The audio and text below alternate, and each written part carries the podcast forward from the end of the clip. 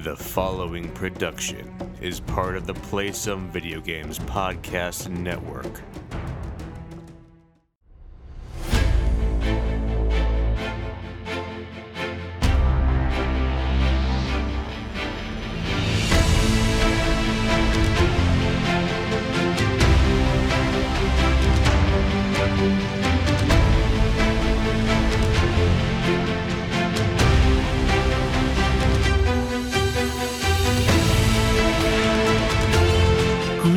Investigators, and welcome to Board with Video Games, the gaming podcast that strives for the right balance of coverage for games you play on your table and on your television. You can think of us as the stocking cap and mittens of gaming podcasts. We're a proud member of the PSVG Podcast Network. I am one of your hosts, Kyle. And joining me on this co op adventure, the guy who keeps your ears warm and your look fresh. Josh, how are you doing this evening? confused, but I get it for the most part. I think. Uh, I guess I keep your ears warm with my hands. No, you're the stocking cap. Okay, but you think that if you're wearing a stocking cap, you look fresh? I mean, some stocking caps look fresh. I'm saying that you would be a stylish stocking cap, is what I'm saying. I'm gonna guess this is a, a local vernacular because uh, stocking cap would just be a hat. Really? Is that what it, a hat? No, a stocking cap is like a, a warm winter hat. Yeah, we don't we don't have those. Well, I was trying to differentiate between like a baseball cap and like all the different types of headwear. So I went with sto- with stocking cap as a result. Okay, I mean we just go with like winter hat or snow hat or Snow snow hat? cap. Snow hat? and wear when it's snowing. I think. I mean, maybe. Uh, I'm all. I think when I think of stocking cap, I think of uh, Ebenezer Scrooge getting. Uh, uh, no, or Jacob Marley visited Oh. Ebenezer Scrooge. Yeah, so with his with his nightcap. Yeah, I think of that as a stocking cap because it looks like a stocking hanging off your head. We're gonna get. these are gonna be nice. We're gonna have these ra- random moments in our podcast where I just drop out for three and a half seconds. So it's gonna be great. It's gonna so be a great happy with my internet provider. I know. This is gonna be a great episode. We can tell already. um, okay, really quick before we jump into the show. So, are you a mitten person or a glove person? I'm a well because of my job. I have to be a glove person. Um, I love them. I love a mitten. I just it's not practical for me to um uh, wear. I understand that. I also enjoy mittens, but I don't know if you even know if I own a pair. Yeah, I don't know that I do either. At least not anymore. I probably threw a pair out I got for Christmas one year or something like that. So, do you have again? I I love learning these local vernacular things. So, do you have a? Is it common for people to wear like a leather mitten over gloves? And no, Okay, that's Uh-uh. another thing. no. because that was that that's kind of a thing up well not necessarily in iowa but when i lived further north uh, that was a thing where you'd have like you'd wear gloves and then you wear a, a, a leather mitten over it and we called those choppers a glove on a glove, unless it was like maybe if it was like nylon gloves, like the really thin ones. I guess I could see that like for leather gloves. gotcha this was Uh-huh. mostly because it was super super cold out Okay. like when you're living in like fargo like it's cold out so yeah, it does get colder where you are, so that's So. that might be something we just haven't experienced. Absolutely. Well, hey, you know what? This is not a winter fashion podcast. This is a gaming podcast. So thank you so much for joining us this week. As always, if you have any feedback, questions, suggested topics, hit us up at Board with VG on Twitter or check out all the awesome stuff Josh posts over on the Instagram, also at Board with VG. You can find us on Facebook at facebook.com slash board with VG. And if you want to communicate in the long form, feel free to send us an email, boardwithvg at gmail.com. And as the trend continues, use that hashtag board with VG on all the social medias so we can follow all the cool things that you're doing, whether it is gaming related or not. And of course, whatever podcast service you are listening to us on, we encour- encourage you to give us a stellar rating. That's whether you're downloading us from the PSVG feed or the standalone board with video games feed. And finally, PSVG has launched a Patreon and we're thrilled with the support you have given us thus far. You can find us over at patreon.com slash PSVG. And as a couple announcements related to the Patreon, we want to give a big shout out to our show producers who have been gracious with their contributions this month. So big thanks to Coach Hulk, Edwin Kahlo, Devin Tyus, Kevin Austin, Chris M, Joel Voss, Professor Switch himself, and Bonesaw. If you can figure out who Bonesaw is, you are an awesome, excellent, super special listener. And finally, one last other Patreon update as part of the Patreon. It was decided, or one of our funding goals is that if we reached a certain amount, we would do community gaming nights. And we have reached out to all of you and asked for feedback about what you were thinking about or what kind of gaming nights you would like.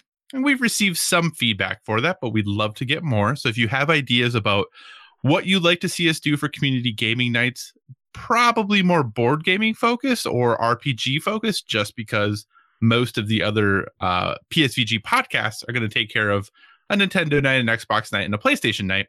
Please let us know. But we didn't want to leave you hanging this month. We wanted to make sure that we were doing something for you.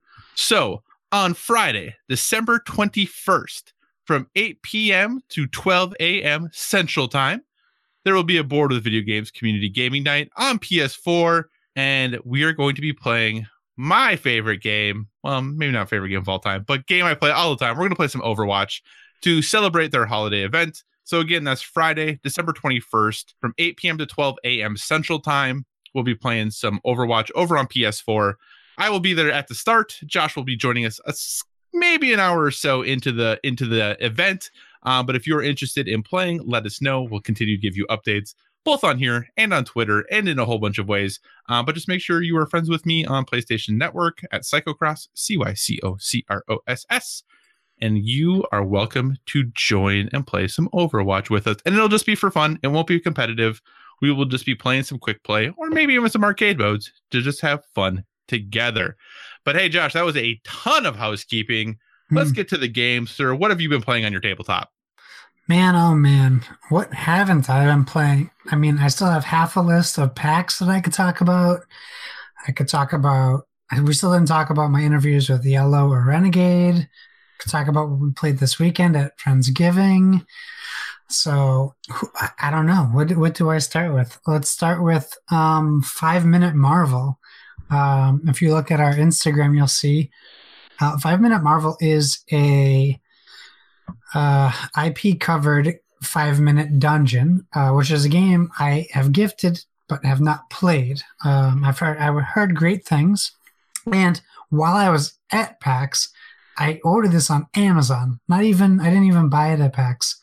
I ordered it on Amazon because it was like twelve bucks, like on their deals day, and I couldn't turn that down. It actually arrived um, the day we got back from PAX, so um, yeah, uh, it's super cool. I love the theme. I mean, the theme is Marvel. The artwork is incredible. It's very cartoony, obviously comic styled.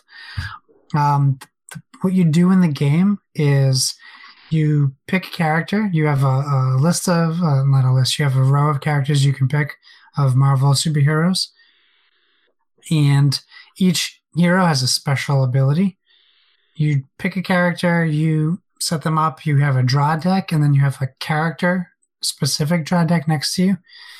And everyone sets up their heroes. You download the app, which is a Jarvis timer, which is very cool. And as you play, you have bosses. Each boss you have five minutes to defeat. And as soon as you flip the first card, you start the timer. The countdown goes. Um, I picked I picked Spider Gwen as my character. One of her special abilities is it lets you pause time, which is very nice. You can't play any cards, um, but you get to like communicate with your team because what's happening is this countdown timer is constantly happening. Um, and if you've ever played Pandemic, there's cards that I would compare to Epidemic cards called danger cards, and they're unlike the regular cards you flip in the in the dungeon to get to the boss, where they cause you to maybe discard your whole hand or do something um, abnormal. And that's really good to use the pause time thing, uh, so you can kind of take a minute and breathe in. Um, the way it works is, so uh, I want to say the first villain was Green Goblin. So Green Goblin has his own set of um, stats that you need to defeat, and what that are, what they are are logos. So a shield logo is something, a lightning bolt, a fist, a tech symbol, like a microchip, um, and a run slash jump symbol. And you need to match these symbols from your hand to, um, you play them out on the table to defeat whoever you're up against. So the cards you're drawing to get to the boss are like minion cards or henchman cards, um, or even like mini boss cards. And they have certain text on them and certain abilities. So you have to meet those, the power, and everyone plays cards. You start your hand with three cards in it from your regular draw pile. And then after you play a card, you always need to have three cards in your hand. So you can then either draw from your special abilities hero pile or from your regular draw pile. If you ever run out of cards, you're out. If everyone does, you lose. Um, it's fast. You can play as many cards as you want on your turn. Some of the cards have like two logos on it, so you don't necessarily want to spend one like a card and just to get you know one symbol and you're losing another symbol. If you play a card at the same time someone else does, uh, and you only needed one, you basically both have discarded those cards. You can't pick it back up. So it's all about like quick, concise communication, um, and then using your hero abilities. And I would say communicating to each other what your hero abilities are so that you're like effectively using them. Um, but it was super fun. We actually played through all eight bosses. So, because uh, we had a blast, and I would play it again in a heartbeat.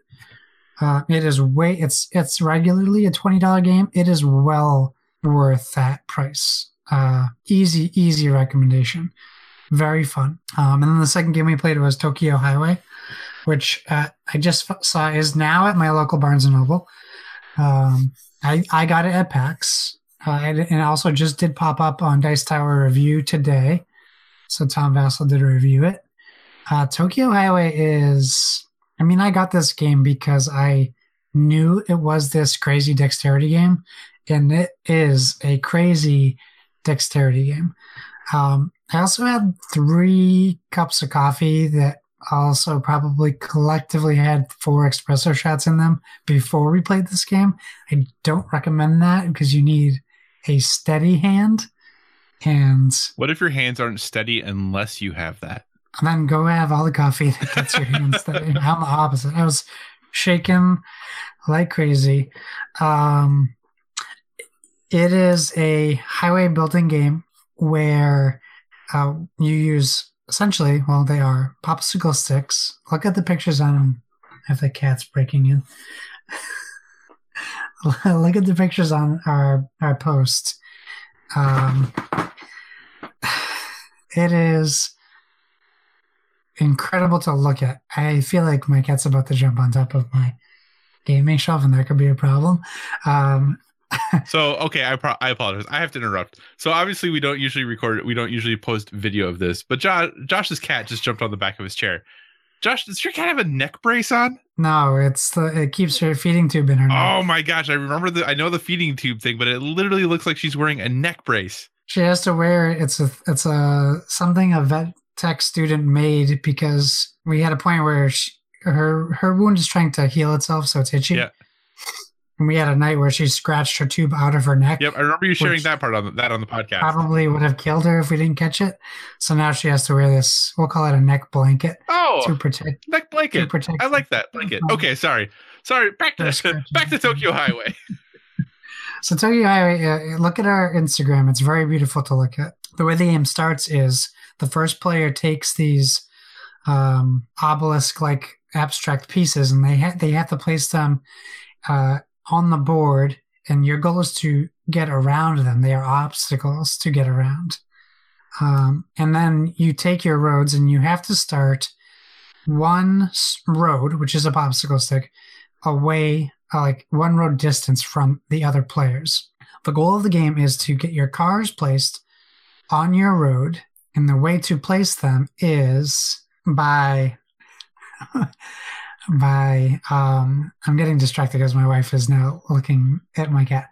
Um is to place your road over someone's existing road either above or below or both. And if you place above and below you get two cars. And you have to place it on the last road that you placed. You can't just place it on any existing road.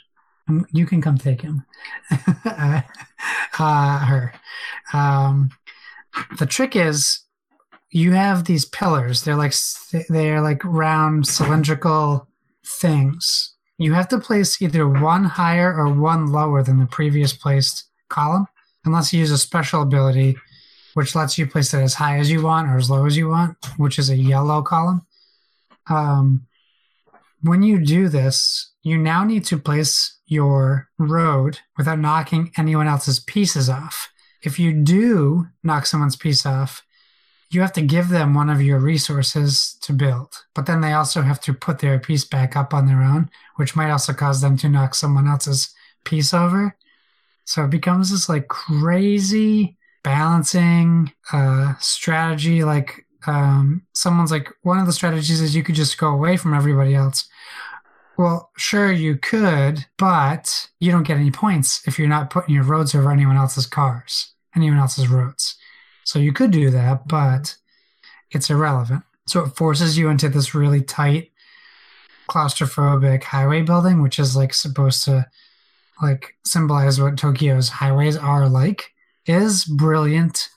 Um, I I lost because I tried using my yellow column and doing too many higher to get.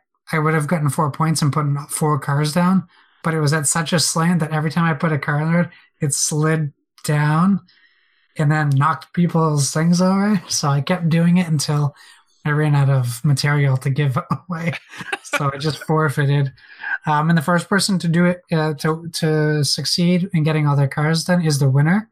Um, but the rules say that play does continue for second and third place. It's not like a lot of board games where when someone's finished, a round goes through. It's just like once you're in, you're the winner. That's it. You won. Um, so that was Tokyo Highway. And I did play Ma- uh, Mountains of Madness. I'll talk about that next week. I know Blake was like looking forward to hearing about it, but I just wanted to hit a couple games real quick that we didn't cover last week. I don't remember where we left off. Oh, I put it on my phone. Um, So really quick while you look that up, Yeah, I yeah. think it's really interesting that so Tokyo Highway is a game that I've been really interested in for a long time. Hadn't come out in the United States, you know, it's been out internationally for a, quite a while at this point. But I find it I always find it interesting when a game like this because I just look to totally available at my local Barnes and Noble for pickup. Like I could walk in and buy it today. Yeah. Can't get it on cool stuff, can't get it online. Like I always find that really fascinating when games like this that seem so geared towards the hobby market are like, yeah, go to Barnes and Noble and get it, but you can't get it at any of the typical hobby places currently. yeah, I mean it's in, it is funny because like two months ago you could only get it at Cool Stuff and Mhm. Miniature Market, and now it's switched to like Right. Yeah, so it is interesting. I, I think that is funny.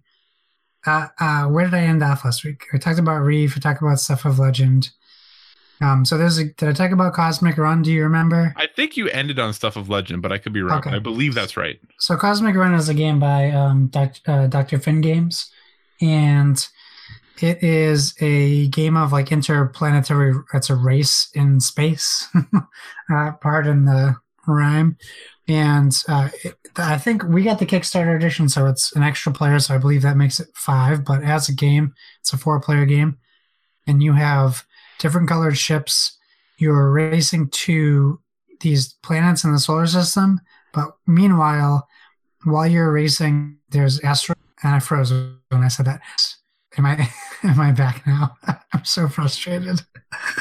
Oh, You are back now. It's okay. Just Uh, remember when I edit, I take out all of those long silences. So it's totally okay, fine. So I'm just talking about nothing that they can hear. yes, you are. so there's asteroids colliding with these planets. You get special victory points for getting to uh, getting on the track to these planets, and you get like ultimate victory points by making it to the planet. But if a planet gets hit three times by asteroids, it explodes. You can no longer go to that planet, um, which like you have to choose from four, I think five different planets. So you have to choose like what is the best planet for you to try to get to, and this is all done by rolling dice. And some planets, like the first planet, is ones. So if you roll a one, you can put it on that planet. And then the amount of ones you get for the first planet, that's how many you move up the track. The second planet is doubles. The third planet is triples, and so on. Um, there's also special cards like alien race cards you can recruit by paying like like one card might be you just put a three on there.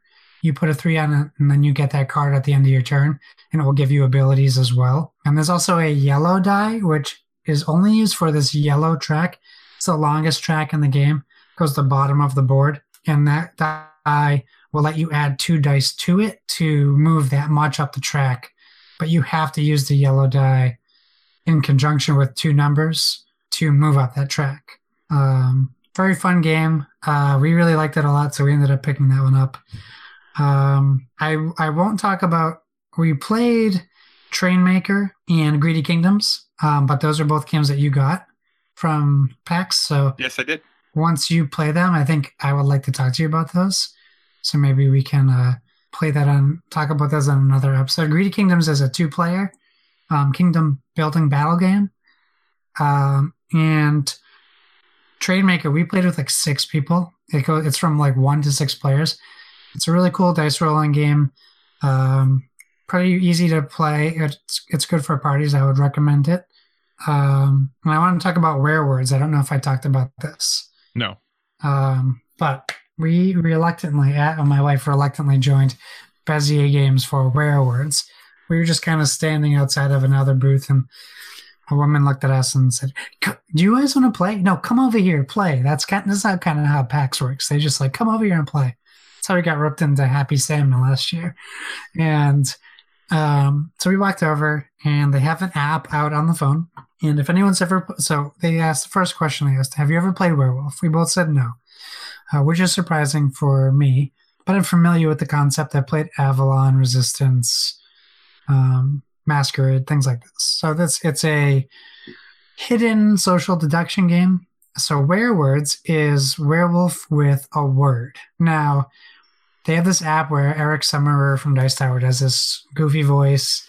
He tries to like disguise his own voice. And uh, it's a step up from regular werewolf or games like Resistance or Avalon because someone is designated a narrator and they have to remember a lot of things to say. But the app does this all for you. So what happens is, depending on the number of players, someone or some people are designated werewolves. And in werewords, there's also someone designated a seer. And if there's multiple werewolves, someone is designated an observer, which I happen to be designated. Um, and the way this works is the game will tell everyone to shut their eyes. Then the game will tell the seer to open their eyes. And on the tablet will be a word. So then I'll tell them to close their eyes. It will tell the werewolf or werewolves to open their eyes, and they also get to see the word. And then they close their eyes, and then it tells the observer to open their eyes. Uh, they don't show you the word, but they tell you, uh, seer, give a thumbs up. So now the observer can see who the seer is, but they don't know who the werewolves are, and they don't know what the word is. And the goal of the game is the seer is trying to get everyone on the right path to guessing the word, and the werewolves are trying to get people to guess their word incorrectly or steer them off the path. And then the game is run in a 20 questions style um, game where the town mayor, which is the person who's start who who knows what the word is, it has a, yes token, a no token, or a maybe token, and they can't an- they can't speak. They can only use these tokens. The game we played, the mayor also happened to be the werewolf. So the mayor, like you have to an- answer honestly, but if you're unsure or wi- wi- like wishy-washy on an answer, you're very well possibly gonna say maybe or no to something you might not know for sure. Like if you ask me if, if this thing is green and sometimes it's green uh, and sometimes it isn't, I can just be like maybe or no. Like the one I was thinking of wasn't green, and you have a certain amount of time to get to the word. So my goal, I'm just trying to focus on the seer who's trying to steer us in the right direction, but not give make it so obvious because at the end of the game, the werewolves can try to eat the person who they think is the seer if they if they think it was obvious. And people can also try to point out the werewolf if the werewolves win. And if you successfully point out a werewolf, you the villagers win because you hunt down and kill the werewolf. So I'm watching the seer, and this guy, he is not giving clues very well. Everyone assumed I was the werewolf, and I'm like, I was the observer, and he's like, if you were the observer, you knew I was the seer. Uh, why wouldn't you have guessed? I was like, because I didn't know you were the seer because you were giving terrible clues. like I, I didn't know what you were trying to get us to guess. So it, it was, it was a fun game. Um, it's not ex- too expensive, and I, and you can play with so many people. It's from like two to like fifty people. It's ridiculous. So this would be a, a fantastic like holiday game if people are getting together for like um, Hanukkah or Christmas or Kwanzaa or celebrating this. This would be a perfect game to play.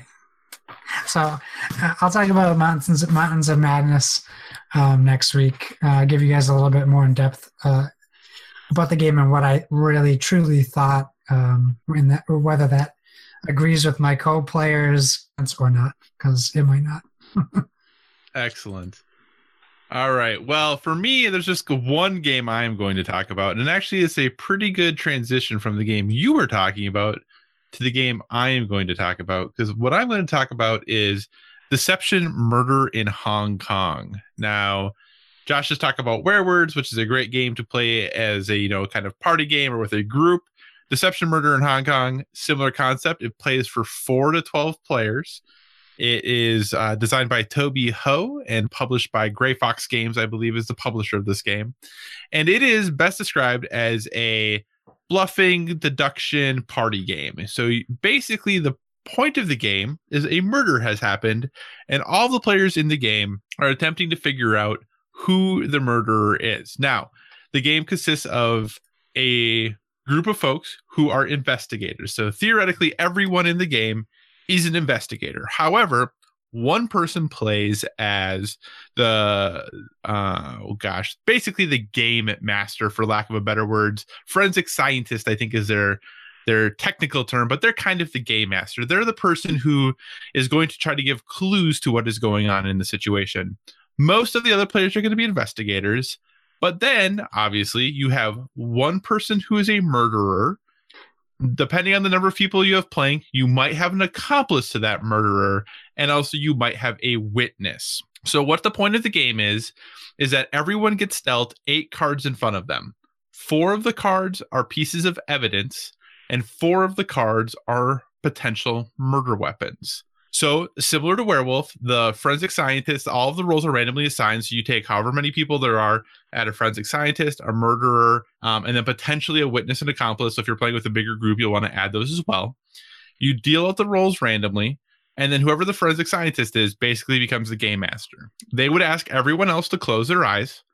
At that point, they would then ask the murderer and accomplice, if they exist, to open their eyes. When the murderer opens their eyes, they then pick from the cards sitting in front of them one critical piece of evidence and one murder weapon.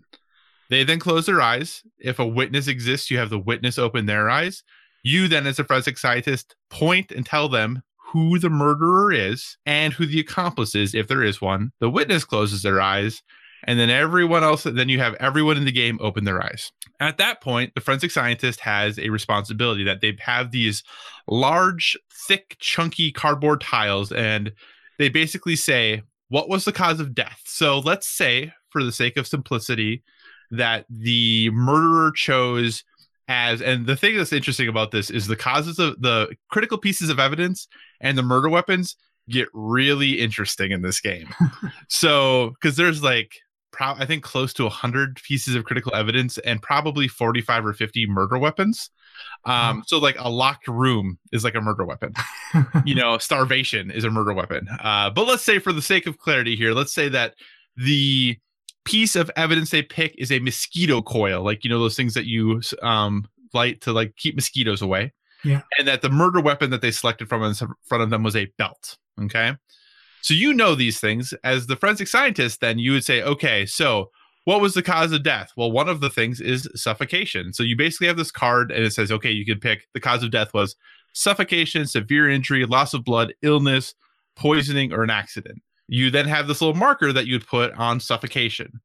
You then randomly pick one of four cards that would have like the location of the crime. And then you have to try to figure out, okay, what would be the best location, knowing that the murder weapon is the belt and that the mosquito coil is the critical piece of evidence of the locations listed, what would be the best? So let's say one of the cards has playground, classroom, dormitory, cafeteria, elevator, and toilet.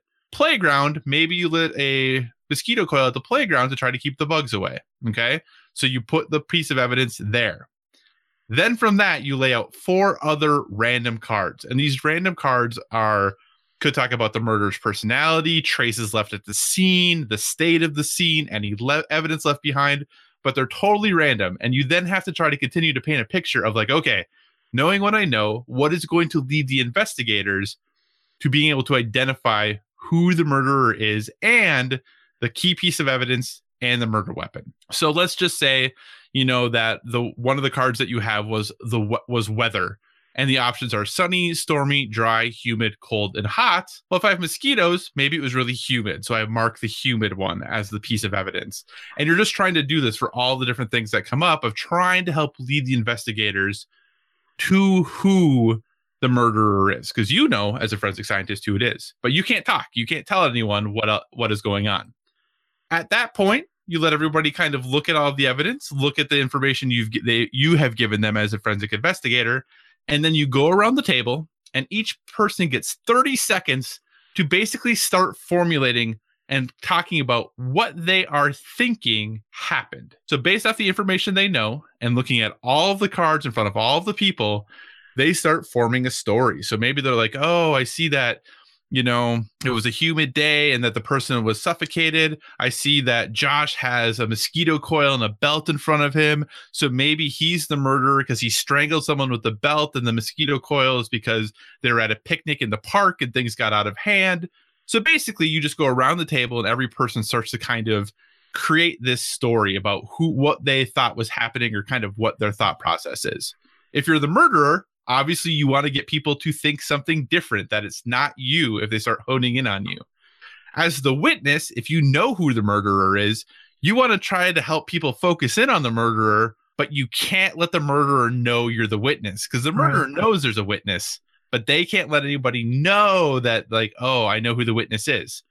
So you go around this goes over three rounds as the forensic scientist you switch out one of the evidence cards each time to try to give them more information and then once per game, every person can make one accusation. So someone could say, okay, I'm turning in my badge, which is kind of extreme that you have to turn in your badge because if you get it wrong, apparently you're not a cop anymore.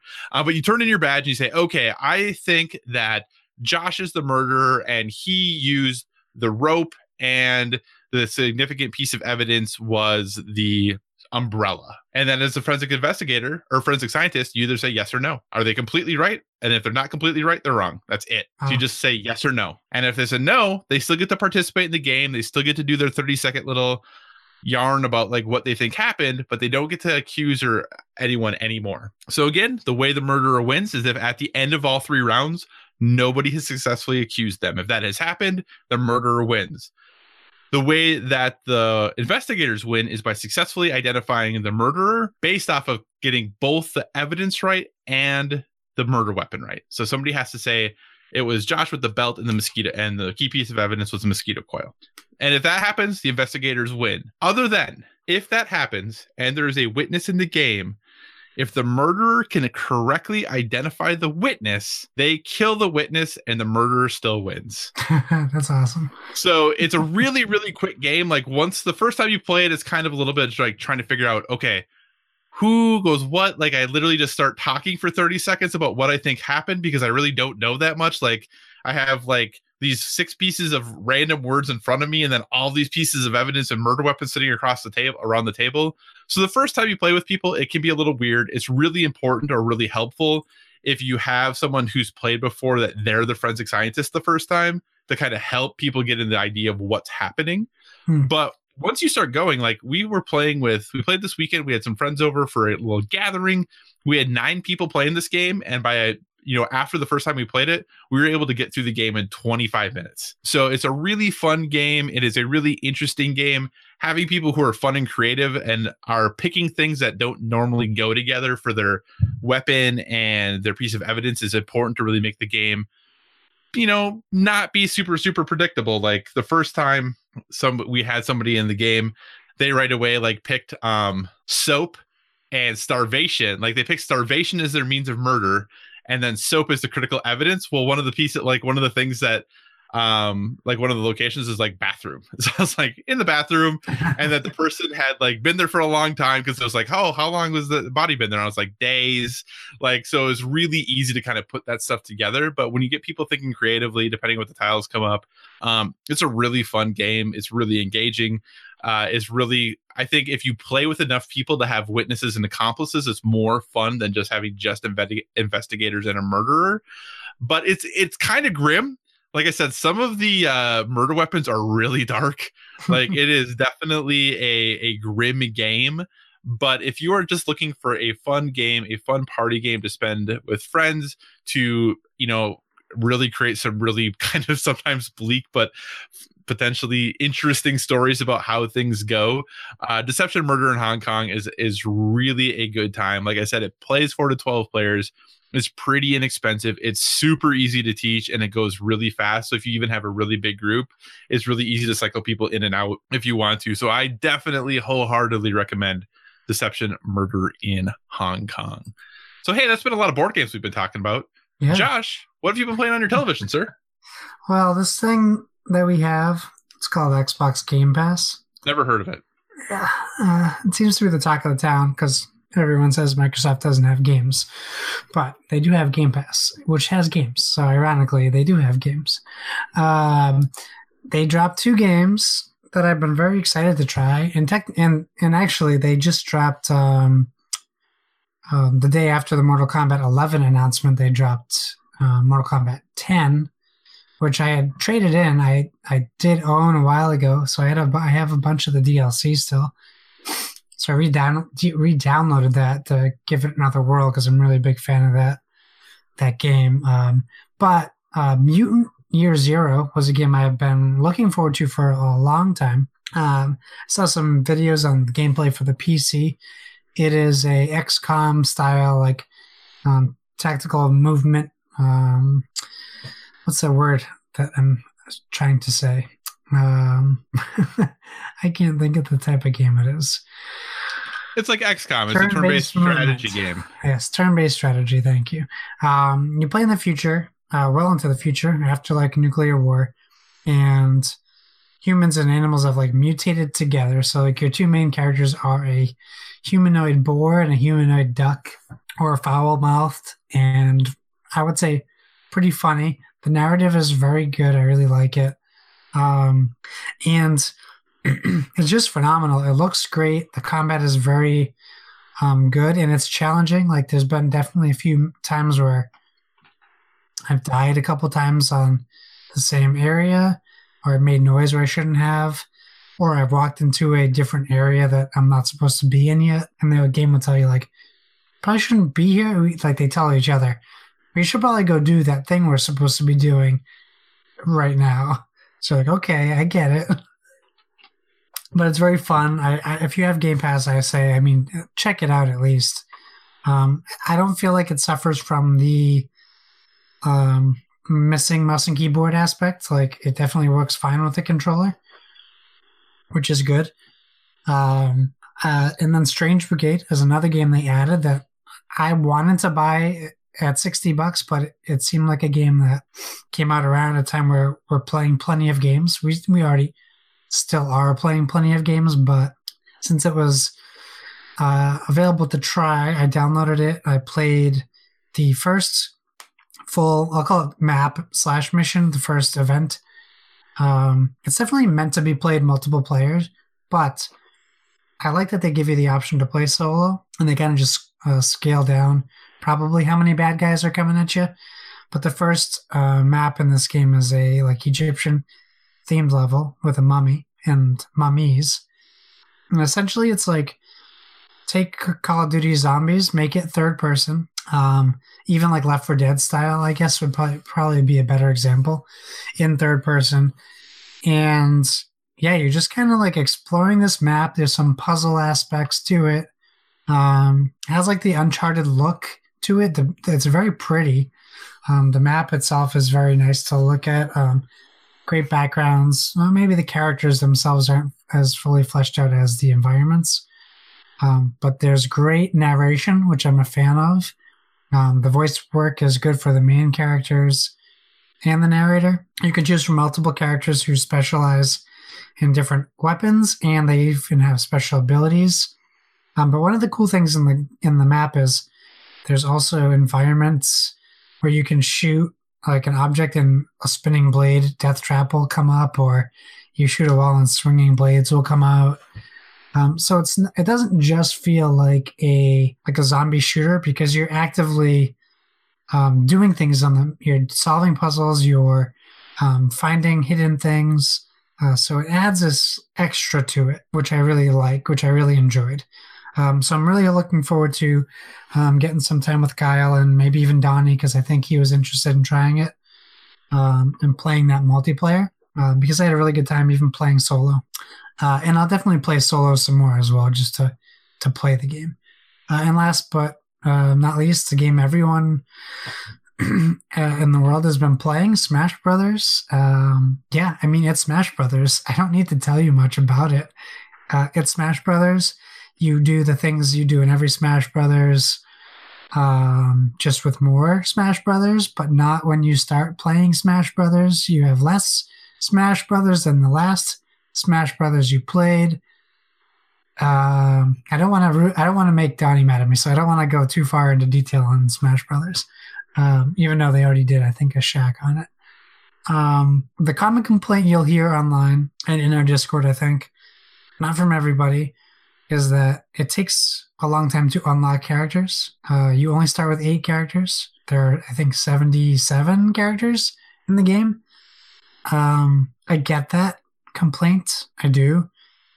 Uh, because if you don't do the cheat way to do it, it's going to take a long time to unlock those characters. Um, and you can look up the cheat way to do it online. It's pretty easy.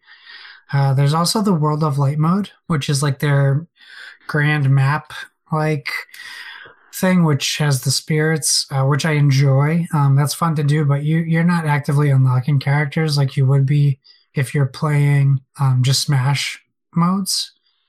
So like my constant struggle playing it in the World of Light mode is do I keep playing this and just kind of unlock a couple characters uh, in one play session or do I sit down and try to unlock five characters at a time? And I'm not good enough that I'm unlocking them every time.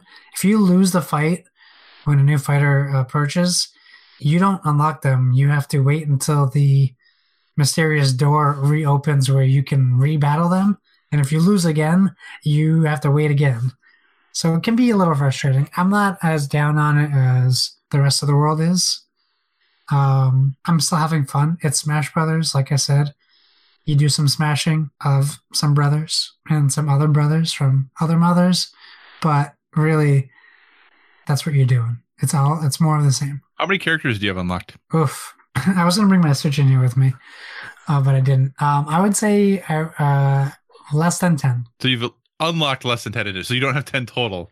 No, I've un- unlocked. unlocked. less okay. than ten. Sorry. And how long have you played for? Oh, not as long as I wanted to. Um, I probably played solid few hours, um, maybe four hours. But I've done a lot of the World of Light, not a lot as compared to other people.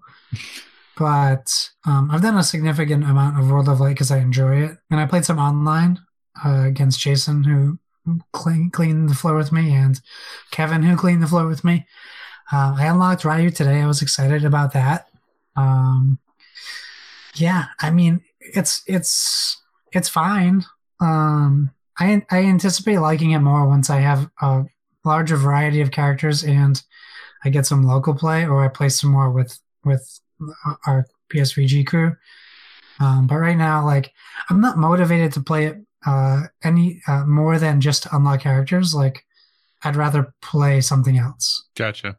To have fun. Gotcha. Yeah, I haven't even picked it up yet. I I plan to. I just haven't gotten around to it yet. So I'm just wondering how many hours I I have to put in to unlock everyone, so, and whether or not I want to put those hours in. So, which again, yeah. not not I don't think that's bad. It's just that there's so much to play right now. It's not bad. It's just it, it really is. If you want to do it the way that like the game wanted you to do it, it's gonna take a lot of time to unlock all those characters. But like to the point where I, as soon as a new challenger approaches and I beat them, I immediately quit the game if I want to do this. And if I'm doing like World of Light, I don't get to see the um, pieces. Like you unlock this um, mosaic, and and as you unlock the mosaic, you can unlock things like from the pictures. Mhm. Kind of like if you've played like when you do the 3DS thing on the Street Pass thing. Um, that's well, when you people know what I mean. Um, if I you know, and then I quit out, and then I go to Smash, and then I set it for a one minute timer with like one life, and then I get lucky enough to win that fight against AI, and then a new challenger approaches, and then I fight them, and then I immediately quit, and then I jump back in. Like that takes away all the fun of Smash Brothers for me. Um, but I get like if that's if you need to have all these characters unlocked, that is the most efficient way to do it. It's just like I don't know. My mind is all confused about my feelings about it. Like I'm not mad that people want to do it that way, but I'm also like, well, I bought Smash Brothers, and uh, the, is it supposed to take me 77 hours to unlock all 77 characters? Like, so I, I mean, I'm of two minds of the game. Yeah, and like I said, I, I think that they're they're welcome to have people play it the way they want. For me, it's just a question of I'm like, am I going to play it enough where I'm going to be able to unlock all of those characters? That's more of my thing. You know how with how much I have to play and how much I want to play, am I going to be putting enough time in? Because I think it would be a bummer. Like, you know, I think it'd be really nice if I got it to come home and be like, "Hey, wife, we're gonna like." She loves Smash Brothers. Let's sit down and play this. She absolutely owned me in the Wii version all the time. Uh, but let's sit down and play this, and we can't just like pick whoever we want just to play for fun against each other. And that to Yeah. me is like the my drawback as to why I haven't jumped in right now is that I have to put in X number of hours to hopefully get the characters that she wants, you know, and Yeah. then I, you know, and in my very limited experience that I want. And like I said, not bad. I'm not. I obviously haven't played it, so I'm not criticizing. That's just my hesitation in purchasing the game and why I haven't done it yet. So Um, yeah, we're like walking on eggshells. Let's just move on to a different topic. what do you say? I'm done with my game. So, uh, what have you been playing? Um, yeah, so I have been playing. Uh, well, I'll talk about Strange Brigade again, real briefly, because obviously, like you, I was interested in this game when it released back in August. I think is when it originally re- released from the folks at Rebellion, you know, who are famous for their Sniper Elite games. And this was something that I, I enjoyed the Sniper Elite games. I think they're fun. I have, a good time playing them. So I was kind of interested in this too. It looked quirky. It looked like something that'd be nice to sit down and play with some friends just never got around to it. You know, when it released, uh, Spider Man was right around the corner. I was trying to finish up some other things, so I just never got to it. Uh, so when it came to Game Pass in December, I was like, "Oh, this is really exciting!" And I am, have gotten to the same place you have. I've gotten to I, I beat the Mummy at the end. Of, oh, spoilers! The Mummy at the end of the first map, I guess.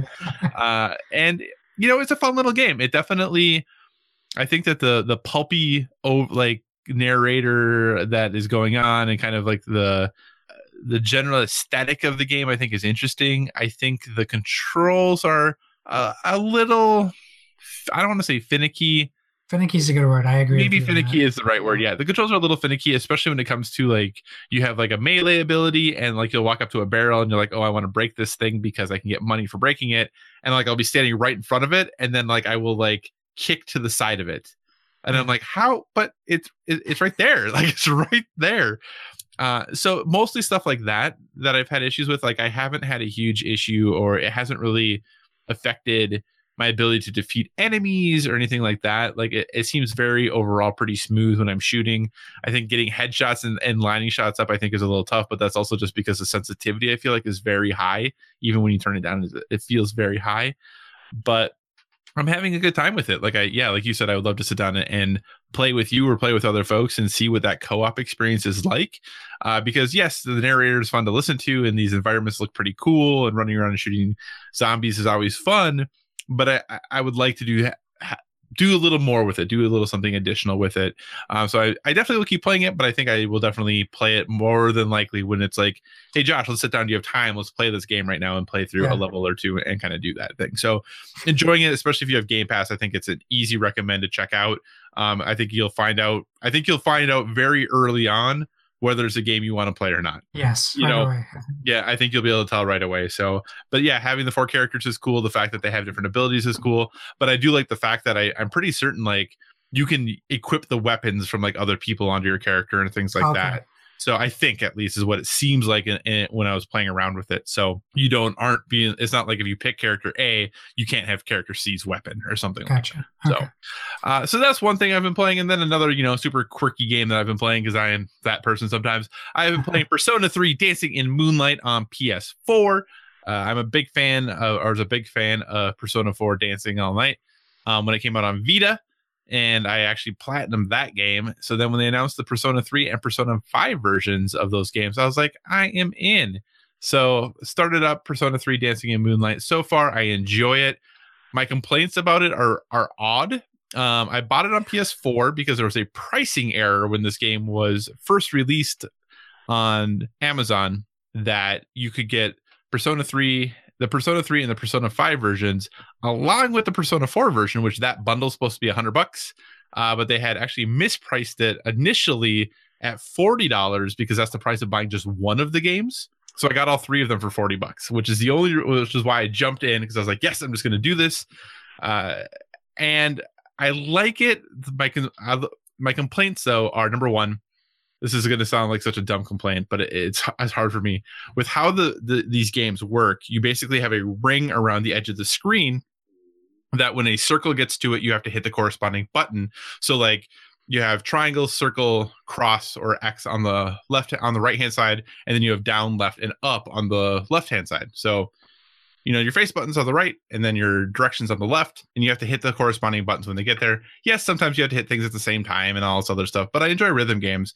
The problem is is since my tv and it's not huge but since my tv is big it's really hard to like look at all of the stuff on the screen and be able to hit them in time because you are trying to follow along and things start in the middle and come out and or and work their way towards the outside of the edge. So it's very hard because I played the one, the Persona 4 one on Vita, which was all right in front of your face. It was very easy to keep track of everything. So I'm actually really struggling with the size of everything of being able to play this game well.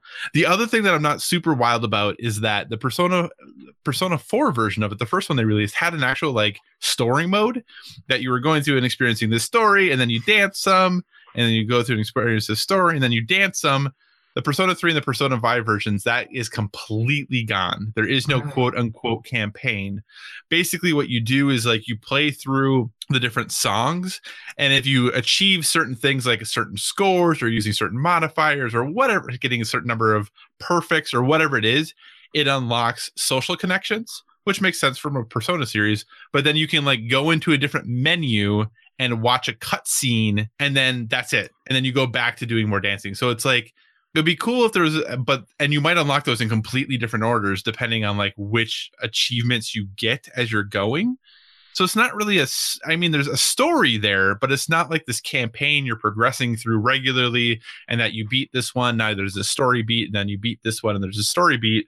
It's like oh i played this i did this song and i did really really well and i got a ton of perfects. So i unlocked this random weird third interaction with this re- one character while I w- because of that. So that I'm not a huge fan of. I wish there was an actual campaign built in.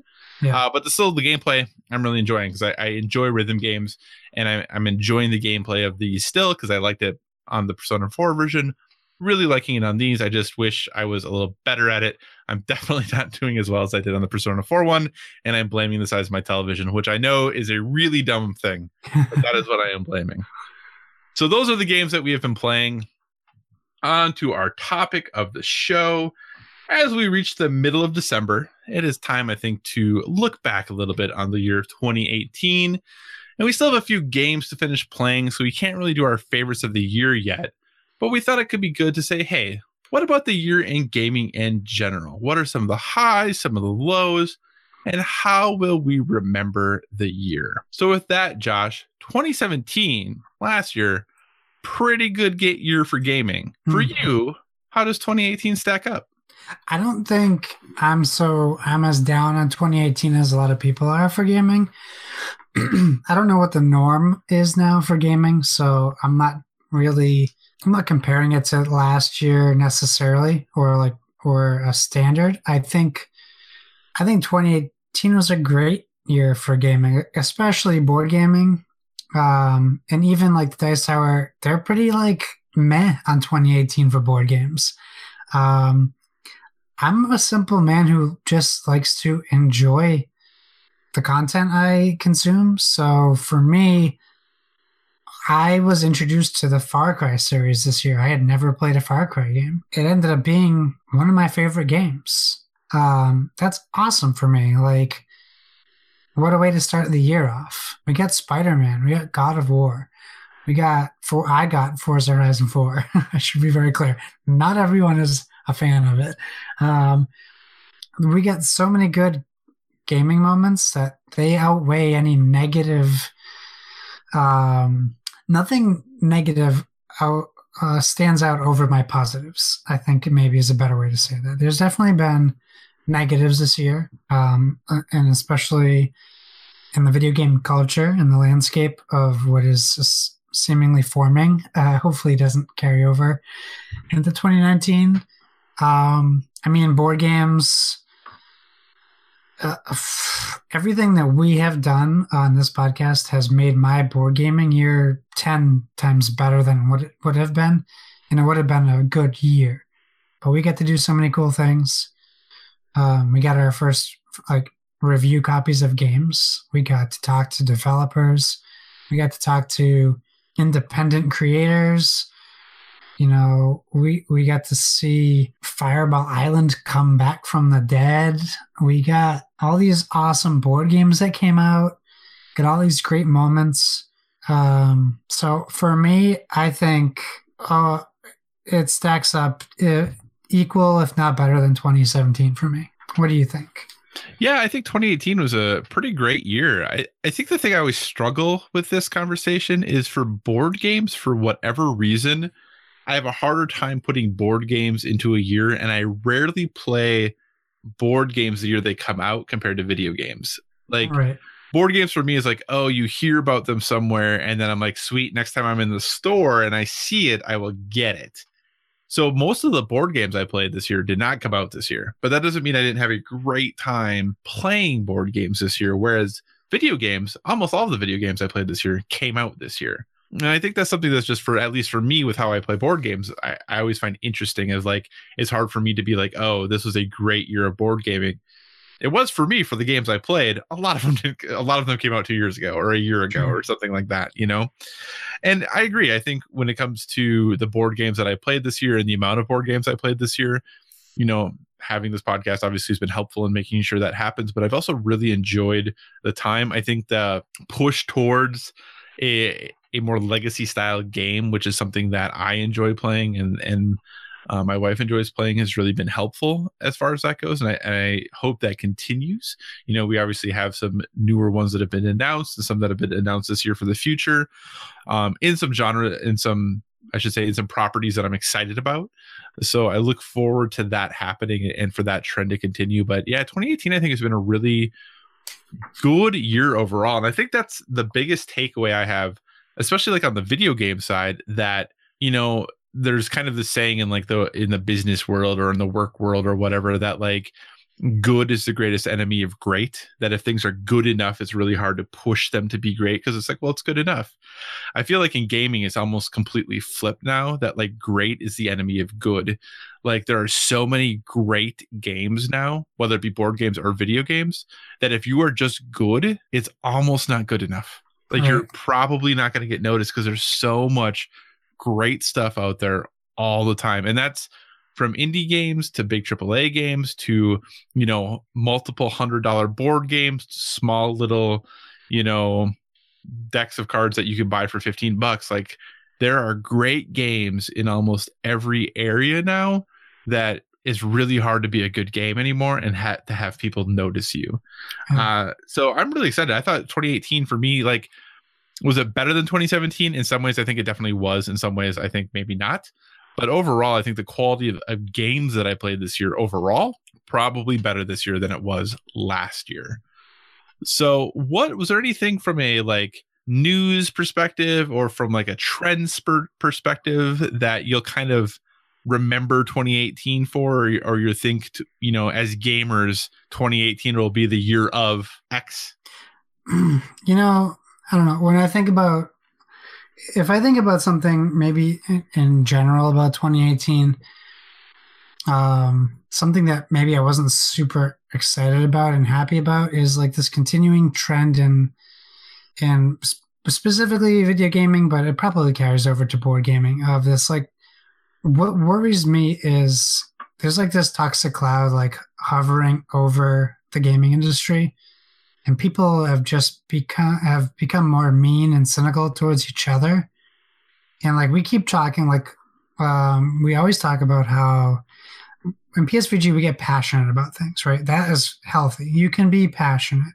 I don't think anyone like i'm not saying psvg is like this but i think we're looking at we looked at this year where people get mad because someone likes a game that they don't like. And like Red Dead Redemption 2, I think is a good example of that. And even with the video game awards and Red Dead Redemption 2, people legitimately being mad that this technical achievement of this miraculous game is winning awards. Um, that they're mad about it because they that because it's not for them. Like I'm not a big fan of this trend of we talked about this in 2017 too so it's a continuing trend. Like where i said like if i walk into a store and i look at like gamestop's wall of xbox games and i see a game that i don't want to buy and i get mad at gamestop because it's there like who am i? Like who am i to tell you like i didn't like the new tomb raider. Why should anyone else like this game? Like th- who who is anyone to stand in the way of someone who enjoys that category. So like it really it worries me where we can't just be like Josh, hey, Josh likes Smash Brothers, but he doesn't love it uh, right now. That's cool. I hope he likes it as much as I do in the future. But if he doesn't, that's fine, man. Like I didn't, he didn't spend my money on that game. He spent his own money on that game.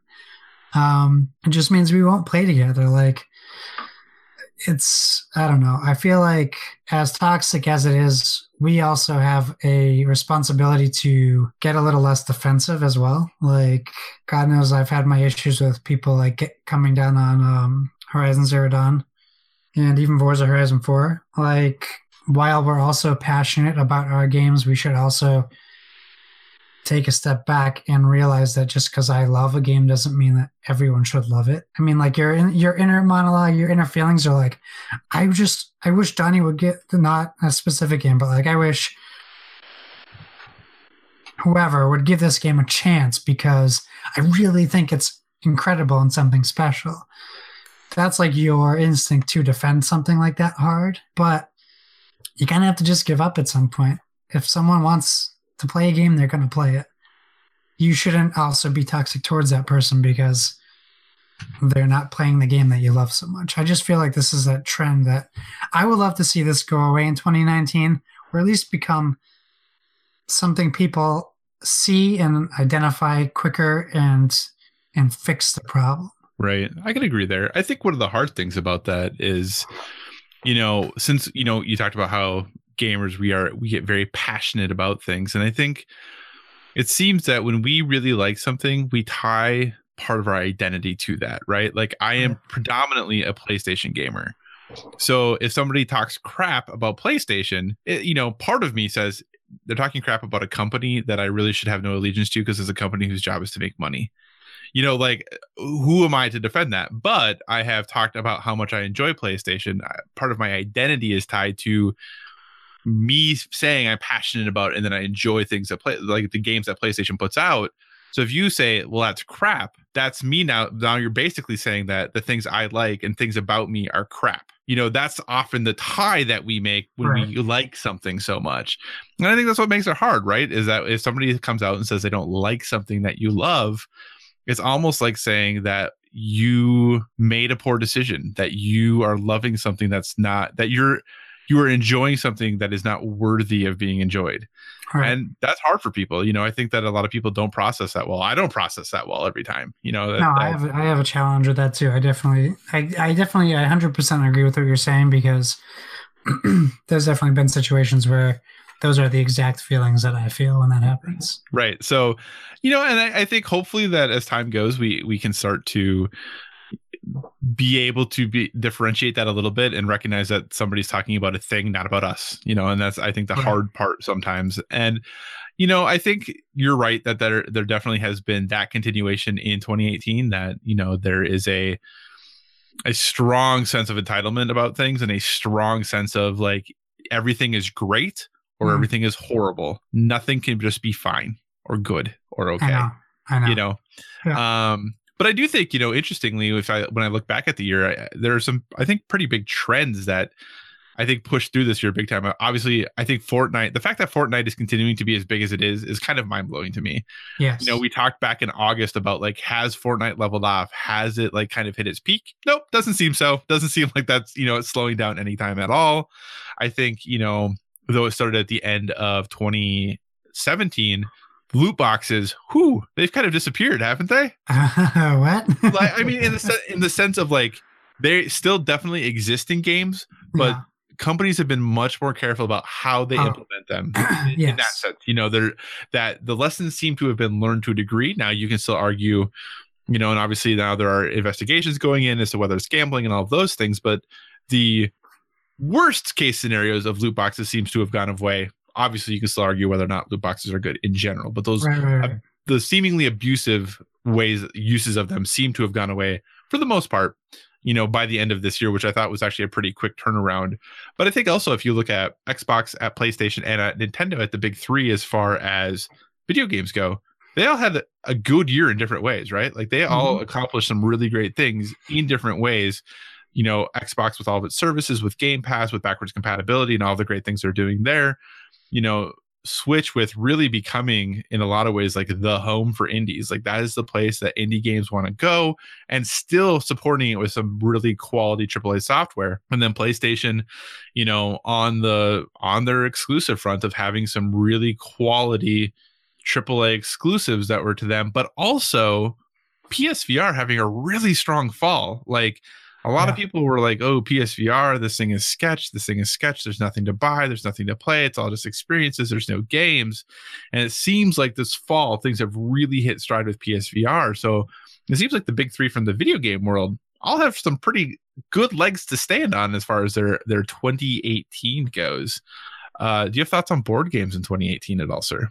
Um, I mean, you you talked about it a little bit earlier. Um, legacy games really found their like comfortable space this year.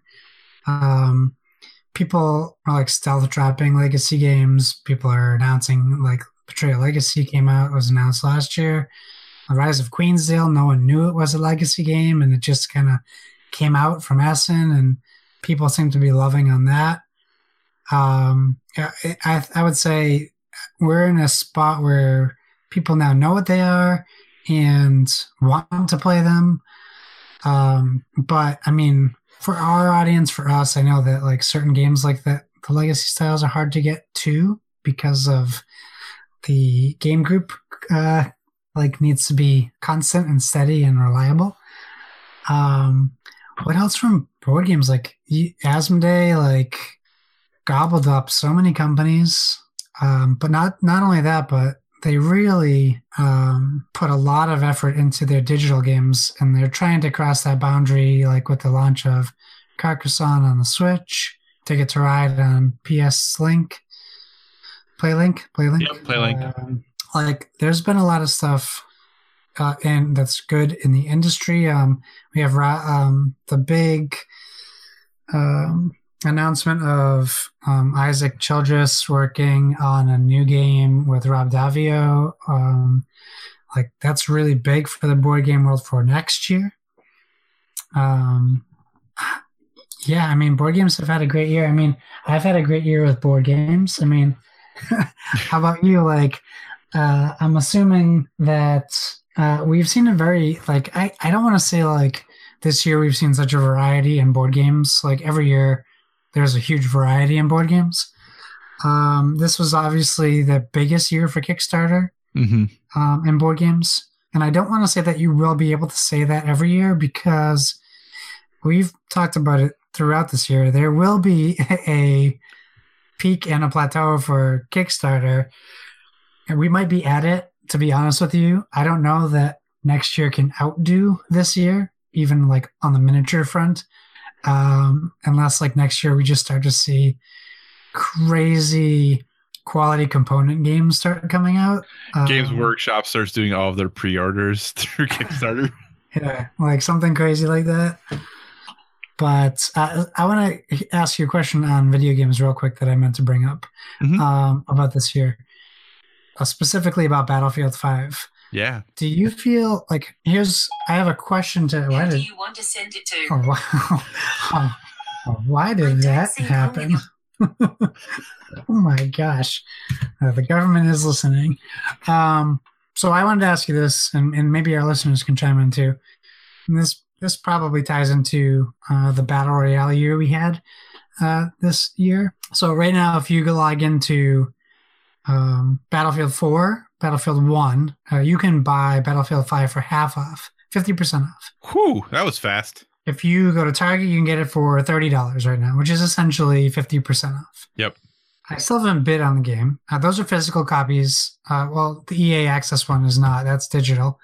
Um, do you think like their launch aside, like whether it was a botched launch or not, or their decision to postpone Battle Royale, Firestorm, whatever they're calling it, do you think as a person right now, like me or you or any of our listeners, is it a risky investment to buy Battlefield 5 now, even at 50% off? Are we going to get more content next year, or do you think EA is just gonna cut their losses? Like, what is their incentive incentive to put out a battle royale mode now? What is their incentive to put out DLC? Well, I mean, I guess it depends. Uh, You could say their incentive is they said they would. Right. You know, like, That's right. and I think that we've seen some gameplay, and maybe what they're going to do is that, you know, because right now, like obviously, um, Activision just made the switch with Call of Duty that at least on PC you can buy just the multiplayer and battle royale and blackout for thirty bucks. But isn't don't- that what Call of Duty Black Ops 4 is? Well, there's zombies though. Okay, so minus but the there are- But I'm right. But I'm just saying there are some people who like zombies as their thing. Right. Sorry, you know? that was my that was my different gripe, but I had that I had. right. So, but you know, so maybe their thought process is, hey, we get some players in now, and there's people who still just love Battlefield 5 multiplayer. So if you're into that, you know, there you have that option, knowing that you know in the future you you get to fight in a ring of fire, which seems cool. you know, that sounds sounds awesome. I I'm always hesitant on Battlefield games just because from a stylistic standpoint, they I I don't like the feel of them as much. That's just my personal opinion on them. But uh, if you like Battlefield, buy Battlefield. If you don't, Right. don't. You know, and I, I I think that if you have played Battlefield in the past, I don't know that there's any indication right now that the support is going to be any different than it was in the past. Other than supposedly they said there's not going to be a battle pass, like everything's going to be free. Yeah. You know, so that does in some ways say that okay, who knows how long that's going to last? Like we've talked, they've talked about how you know their battle royale that's coming out in March yeah. who knows how long past that is going to go since you're not paying anything for it but you know this game came out not not even a month ago and it's already half price you Yeah, know? they have to monetize their losses somehow. right so i don't necessarily think it's it, it you know who, who am i to be like is it worth $30 to you Right. but is it worth $30 you know and it seems like the the single player campaign is is decent at least or solid like with the little vignettes that they did similar to battlefield 1 Right. so yeah, I mean, I think at that price, why not give it a give it a roll if it's something that you're interested in.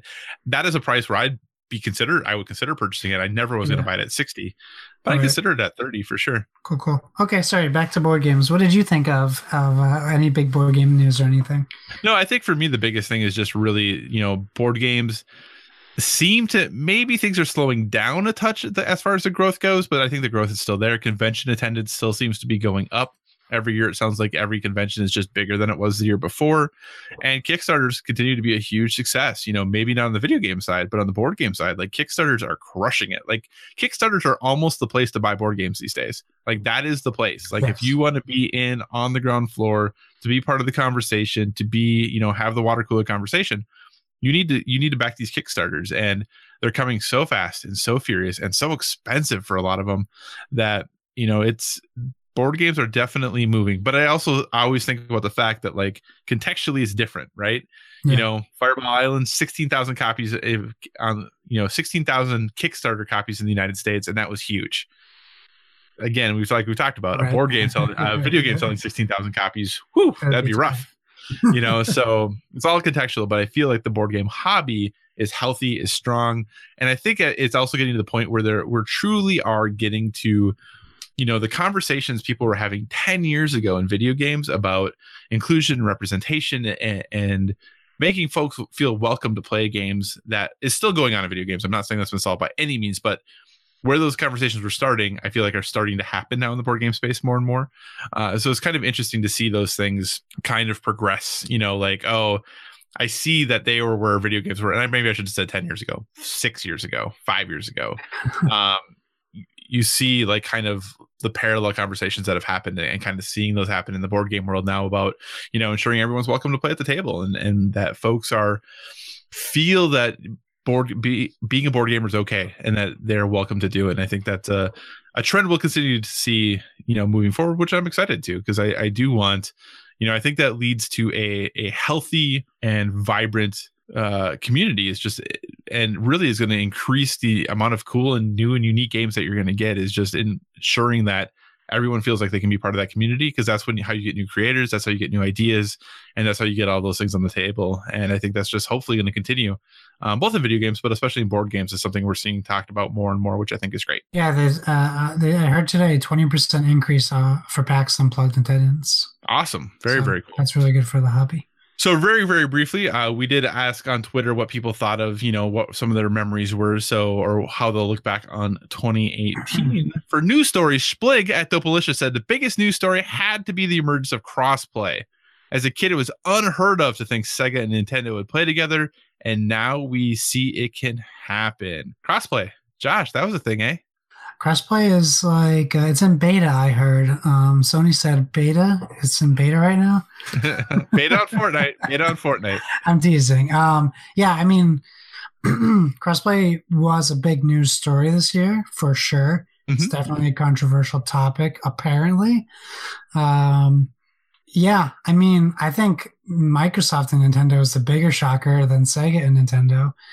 Um, because we've gotten Sonic and oh, Smash yeah, yeah. Brothers, and um, but like the fact that like we saw commercials on television of Microsoft and Switch together, mm-hmm. basically like rubbing a dirty tissue in Sony's face, um, was pretty big. Like you don't typically see like two companies like team up against somebody, and uh, I don't.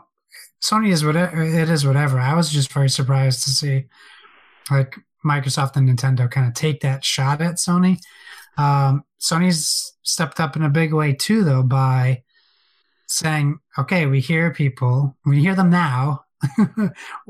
it's been loud enough. We're going to, you know, Sony has no reason to do this. they don't need to do this, but they're doing it, which is a sign of." Of what could happen, and having the three of those guys on stage at the VGAs was also um, whether Shawn Layden just looks like that always, or he just really didn't want to be there, I don't know. He kind of but, always just looks like that. um, just to see that happen is, even if nothing ever comes from that, that is a big deal. So crossplay, I think, even led to that moment a little bit. Yeah, I think he was upset because he had a handheld mic, so he couldn't do all of his hand motions because yeah. he's a very hand motiony guy. They're so like, I think, I, yeah, so I think that that was the problem there. Uh, but no, he just kind of always looks like. uh, yeah, no crossplay. Uh, it's interesting. I, I'm really very very interested to see what happens in early 2019 um, because like as we said you know playstation was kind of like oh this is beta for us for crossplay with fortnite you know, if this works well and it goes the way that we're, you know, quote unquote thinking or hoping or however you want to read that, it will, you know, it may roll out to, to other titles in the future. That hasn't happened yet. So I'm very interested to see. And they've kind of basically said at this point, they are done with announcements for this year. Um, mm. There was a tweet on a tweet on Twitter. Imagine that. uh, there was a, uh, someone had posted on Twitter that they were really, you know, disappointed that you know Reggie had some stuff at the Game Awards and Phil had stuff at the Game Awards, but there was no like conversation between Geoff Keighley and Shawn Layden. Yeah. And Shawn Layden basically said, "Hey, we'll see you in 2019." Right. So clearly something is coming there, and I, I just wonder what those things are going to be and kind of how that's going to work. And I, and I hope they do more with it. Like I said, it's never been a huge thing for me. I, I, not that I don't care, but it just hasn't been a significant issue for me. But I know it's a big thing for other people, so I, I hope that that works out. Uh, another news story: Paul Calico at pcalico84. As for news, probably I don't know. Um, when PSVG got all separate feeds, that definitely industry breaking. Us getting our own podcast feeds for it sure. Kind of, it kind of happened twice. it did kind of happen twice. So. Uh, yeah, I mean, that's big news for us as well. So we appreciate Paul's enthusiasm for sure.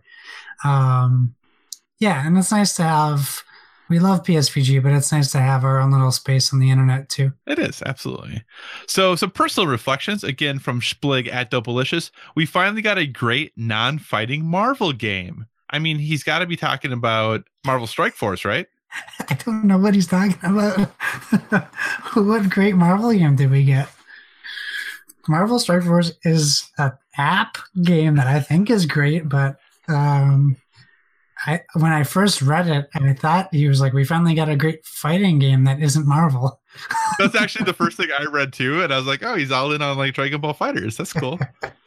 but yes, obviously Marvel Spider Man, really solid game this year, and it was nice to to have a a very good Marvel action game for sure. Action adventure. Action adventure. That yes, according to the Game Awards, action adventure game. Correct. Thank you. Yeah, I just wanted to make sure I correct you right away in it from now on. Thank you for that. Also, Paul Calico again at pcalico84. This year will be remembered as the year I spent too much money on games. Can you, you know relate to funny? that? You know what's funny about that sentence? I wanted to say the same thing but this is this is was the year I had the most Kickstarters show up at my door, which means last year was the year I spent the most money on games, unless I say the same thing next year. It seems like every year is the year I spend the most money on games. Remember way back, and I'll, we'll talk about this a little bit in a couple episodes, uh, where we kind of did like our resolutions for 2018. Yeah. And one of my resolutions was to buy no more than two video games a month. Yeah, and I think mine was like buy less board games and buy just upgrade my existing ones. yeah, yeah. Uh, I think I totally destroyed that. Like, that definitely did not happen. Every year is the year I spend the most money on board games and video games. Yeah. But hey, it's okay. Um, also, we had some feedback from folks on Discord. I kill Omega for uh, via Discord says, I believe 2018 was actually overrated. I haven't played Red Dead Redemption 2 or The Messenger yet, but for the most part, the games have been pretty weak. I like Forza Horizon 4 okay, God of War was good, etc but I haven't played anything this year that I feel is a game changer by any means. Not like last year. That said, there are a lot of games I didn't play this year, so I'm likely missing a few. So you and I were pretty high on it, but it seems like others maybe not so much.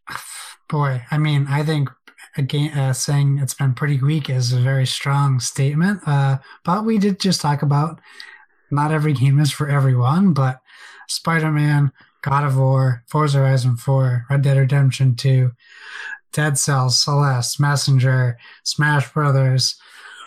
uh, uh, uh, yeah, I mean, I I guess I just respectfully disagree. At least maybe like I would say pretty weak is strong. That's all I'll say.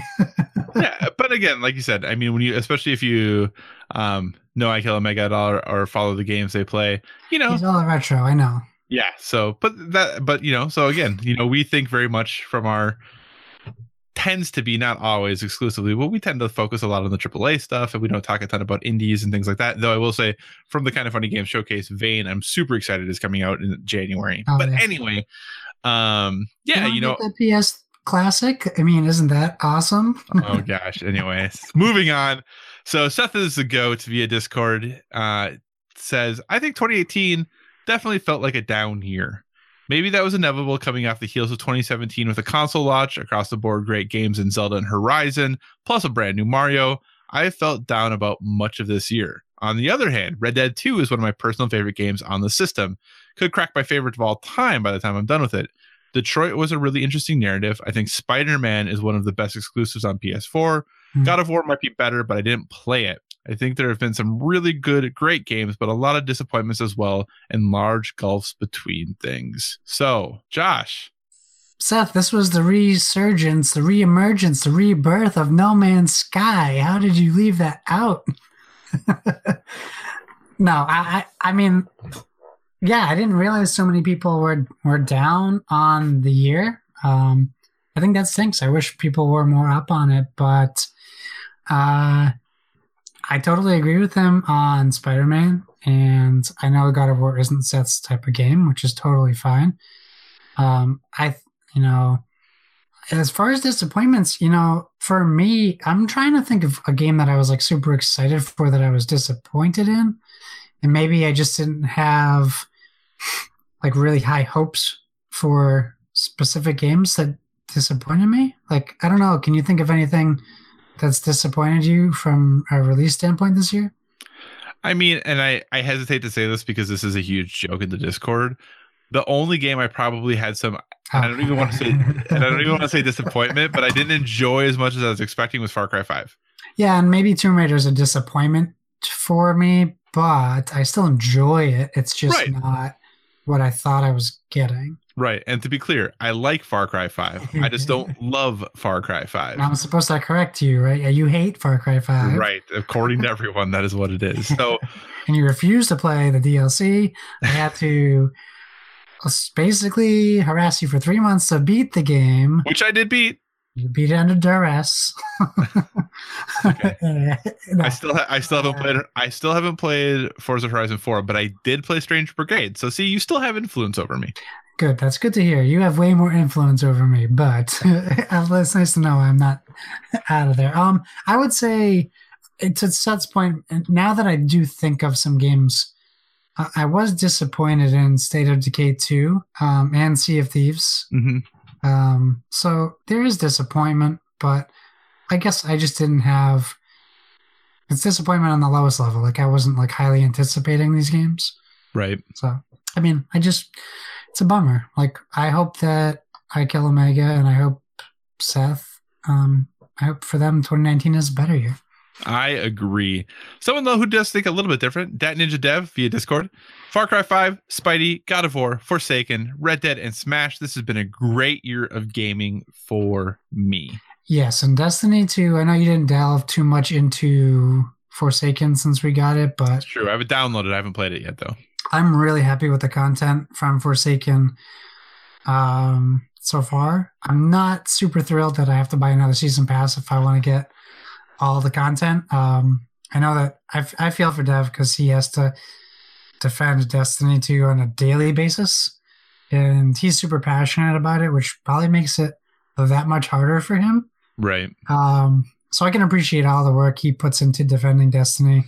Uh, I'm still not as as happy I, as I am with the Forsaken content. I'm just not happy in the in the timeline I bought the DLC. Like if I had just waited a couple months, I could have got it all at one uh, good price. Instead, I paid for the two expansions at full price, and then they went for free almost.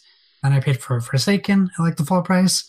Now it's like the price I paid for the first DLCs and all of the DLCs, and then they still want me to spend what I, what, what you know, I, I don't know. I'm I'm a little high strung on that.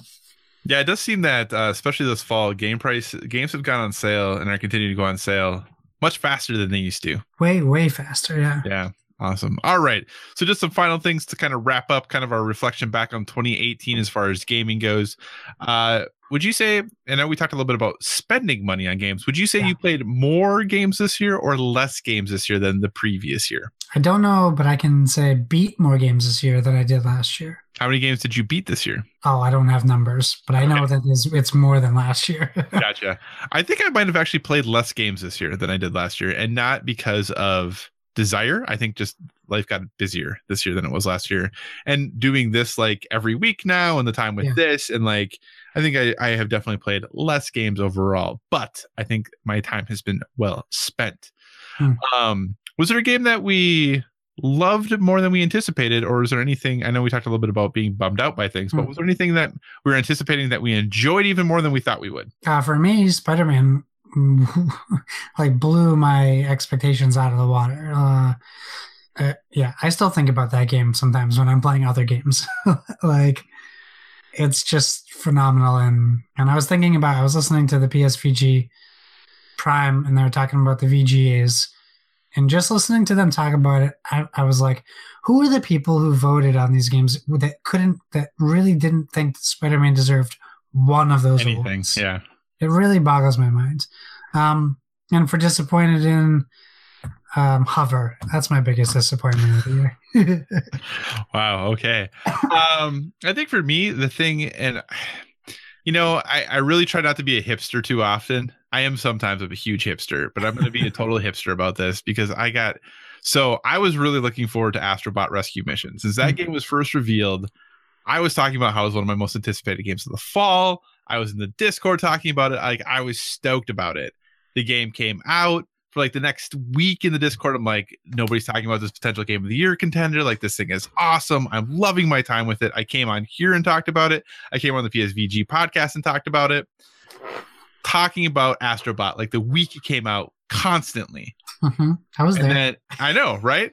and then like you know, PSVR sales go PSVRs go on sale on Black Friday hardcore, and then, like all these other people are in the Discord being like, "Oh my gosh, Astrobot's so good, you all have to play it." And I'm like, "What? I've been saying this for like a month." yeah, like, you're ahead of your time. so I just was like, kind of that was a moment where I just shook my head. I was like, "Why d- am I just am I talking into a void? Like, does no one just listen?" Like, and I know that there are people who have told me they picked it up because I recommended it. Like, I get that, but I just was like, "Man, come on!" Like, I ugh. like I try not to get hipster about things, but that game still exceeded my expectations. It was way better than I thought it was going to be. I was like, I was stoked for it, um, but it was awesome. And I don't know that I had a huge disappointment honestly i think that most of the games that i played either were kind of what i expected them to or like i said far cry 5 i just didn't like it as much as i was hoping i would but i, I still enjoyed the game um what console did you play on the most this year it was the PlayStation. It's kind of nuts. Uh, um, yeah, that's just it. Uh, uh, I'm dumbfounded. I'm speechless. I really didn't expect it. I was very surprised. Um, Destiny 2, Spider Man, God of War. Um, those games alone, like I spent a lot of time on in Far Cry 5 on the Xbox. I definitely played the Xbox a lot. Um, but the games that I played and the amount of hours I've spent on the PlayStation far surpassed my Xbox playtime. yeah i definitely dabbled in a lot of games on xbox especially because of game pass Yeah. like there was a lot of games and actually earlier in the year since my xbox one x i got like in january uh, i definitely spent a lot of time early in the year you know dabbling in things there but i think man even if i went and looked like total number of like different titles touched might be higher on xbox but total hours played was definitely more on playstation but that's also biased because that's where i play most of my overwatch so that's Right. where like it that's just a, a huge time sink so Yeah. um but i didn't i will say i didn't play my switch as much as i thought i would Same here. uh, I definitely it definitely got some love. Like I played, I had Dead Cells on Switch, and I played the crap out of that game. Yeah. Uh, and I actually have been playing a lot of Diablo three on it, um, but not quite as much time on the Switch this year as I was hoping. But hey, maybe once I pick up Smash, uh, that will that will change. So, uh, final thing to wrap up 2018. Uh, how did you feel about keeping up with board game releases? Were you able to keep up the way you wanted?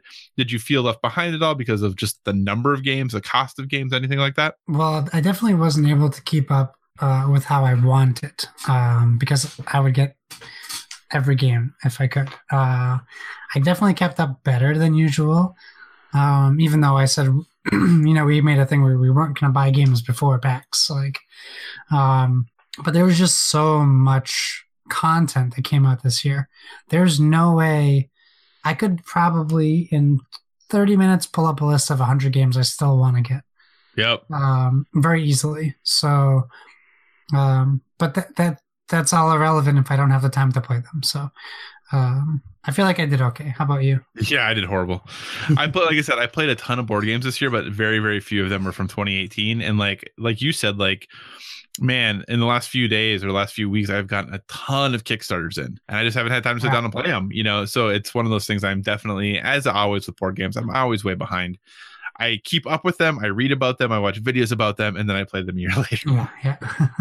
So, but I, I will say the the price is starting to get hard. I think it's interesting because when I go look at sales on cool stuff, or even when like Amazon just had their sale recently, I look at the prices of games. I'm like, man, it's really not that bad. Like these are r- pretty affordable. I can get multiple games for the price of one sixty dollar video game. Like this isn't bad. And then I look at one Kickstarter and it's like 150 bucks. I'm just like, man, like ah, we have to get rid of our FOMO, and we need to start just letting those Kickstarters go. I know. That's what that maybe that'll be one of my resolutions for the new year. So, hey, that was our thoughts looking back at the year 2018. Let us know your thoughts. Did you have any thoughts about 2018? Was it a great year for you for gaming? Was it a disappointing year for you for gaming? We want to know what you're thinking about. Uh, and we will be doing our favorite games of the year maybe next week. We'll have to wait and see, but it's going to be coming soon. Uh, and again, we'll probably talk to you about favorite video games released in the year and board games might be favorite games played. Played, yeah. So yeah, so that'll be a little bit different, but that is coming up very briefly. I know our episode is running a little long here, but as promised, we have been running a couple uh, contests and they have both wrapped up. So we kicked off the Metafall contest this year with folks trying to predict the Metacritic score of games releasing this fall. Uh, you earned one point for each point away from the actual score you score, so the lowest score wins.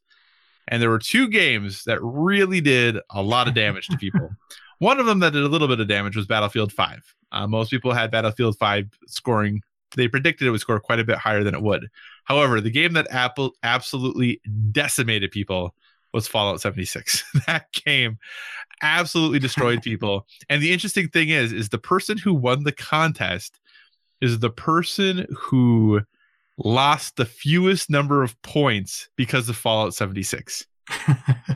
So that really was the game that uh, was the big difference. So the winner of the inaugural Metafall contest with a svelte 52 points, 28 of which though were from Oh Fallout 76. What's Fallout 76 sitting at?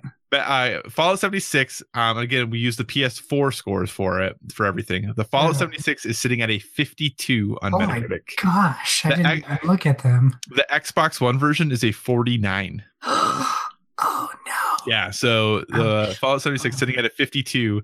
Uh yeah, so it, it, it did pretty rough, especially when like you look at the fact that like I said it'd get a 79, you said it'd get an 81. Uh, we had people saying it was gonna get a 90. I can't Um, believe Bethesda's going to close next year. That's crazy. you heard it here first. Breaking news.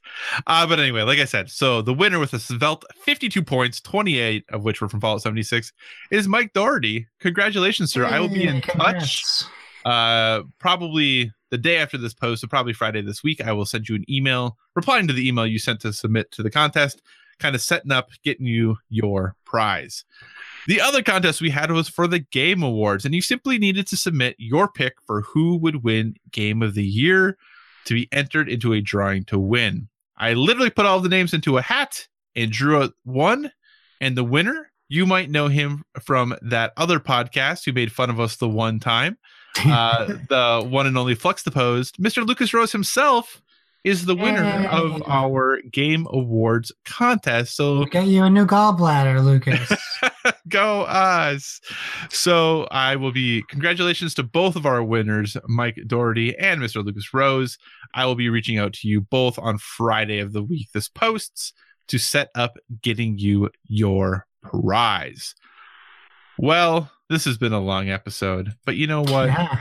I know, right? We're rolling. But hey, we don't we definitely want to leave you with a recommendation for a well-rounded life because while we are a gaming podcast, you know, there are other things that we do that help keep us, you know, living a life that makes us happy, that makes us feel fulfilled. So Josh, do you have a recommendation for everyone for a well-rounded life?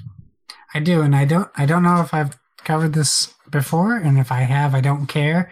Uh, there's an awesome cooking show on Netflix called Nailed It, and their Christmas episodes just came out yesterday.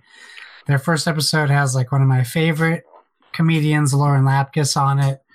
Uh, the second episode has Justin Willman, the guy who did Magic for Humans. Um, but this is not your typical cooking show. This is a show uh, with the world's worst cooks, worst bakers, and they're trying to bake the most beautiful looking cakes and cake pops and decorations you've ever seen. It's Nicole Byers is the host. She's uh, her, Nicole Byer, sorry, and she's hilarious. Um, it's just a really funny show where the host essentially kind of makes fun of the contestants and and uh, they have a nice they have a great French chef on who's very good and, and he knows what he's talking about. He's also very funny. Just the the rep the rapport with everyone is so good, and it's filmed in a very nice way. It's not overly making fun of people. Like these people coming in, they know they're not good bakers, so everyone's in on the joke, uh, which makes it even more better. So even more better. Okay, Josh, pick your words better.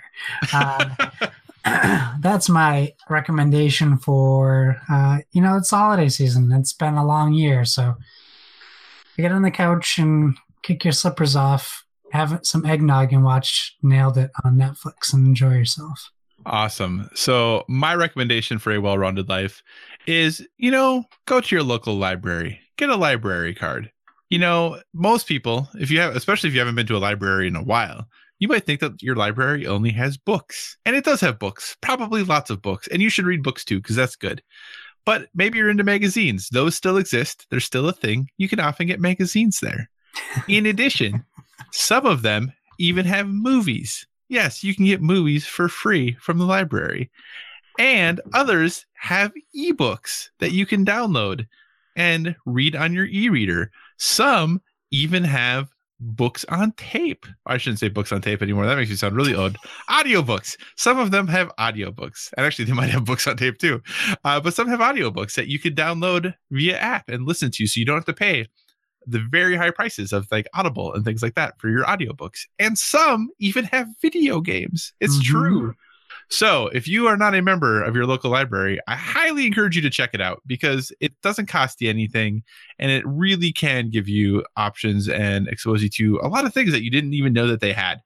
So, definitely recommend if you have a local library and you haven't been there in a while, or if you've never been there, check it out. You might be surprised at what you can get from your local library these days. Josh, we've been going and we've been going. What do you say we wrap this show up? Hmm, I think what if we wait like a little longer and then we wrap it up? Okay, what do you want to cover? Uh, I just want to sit and reflect on the year. Okay. In silence for like 22 more minutes. I mean, we could do that when I edit it. All the 22 minutes of silence will be gone. So we can totally do that. I have to make sure I make a noise for 22 minutes then. okay. No, I think it's a good idea. I'm exhausted. Thanks for joining us, everyone. Remember, you can find us on social media at Board with VG. Use our hashtag, hashtag Board with VG. We're on Facebook.com slash Board with VG. We have that email at boardwithvg at gmail.com.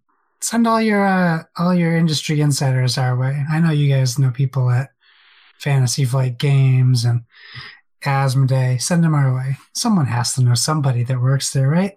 The odds are in our favor. Uh, I'm just gonna plug uh, since we're doing our game night. Uh, my PSN is why so serious. That's S I R R I U S. So make sure you add me if you want to play games with us, and just tweet at us, uh, whatever. Just let us know you're interested uh, and that you want to play. And if we have other suggestions, like if a bunch of people don't have Overwatch, just tweet at us some suggestions, and if it just turns out it's Kyle and I sitting there in Overwatch lobby waiting for people. We'll see if we can accommodate a different game if it doesn't work out. Absolutely. So, hey, you can find me in all the places Twitter, Instagram, PlayStation Network, Xbox Live, Board Game Geek. all at Cycocross, C Y C O C R O S S. Again, as Josh said, on remember December 21st, 8 p.m. to 12 a.m. Central Time, we'll be doing our Board with Video Games Community Gaming Night. Currently, like he said, the plan is Overwatch on PS4. If that is something where you're like, oh, I can't just do that, no way, um, and you have other suggestions, let us know. But we think that might be a fun, good time to celebrate their winter event that they're having and just hang out, play some games, and have a good time. If you have suggestions for future topics, be sure to reach out to us on social media. And remember, everyone, whether it be board games or video games, never stop gaming.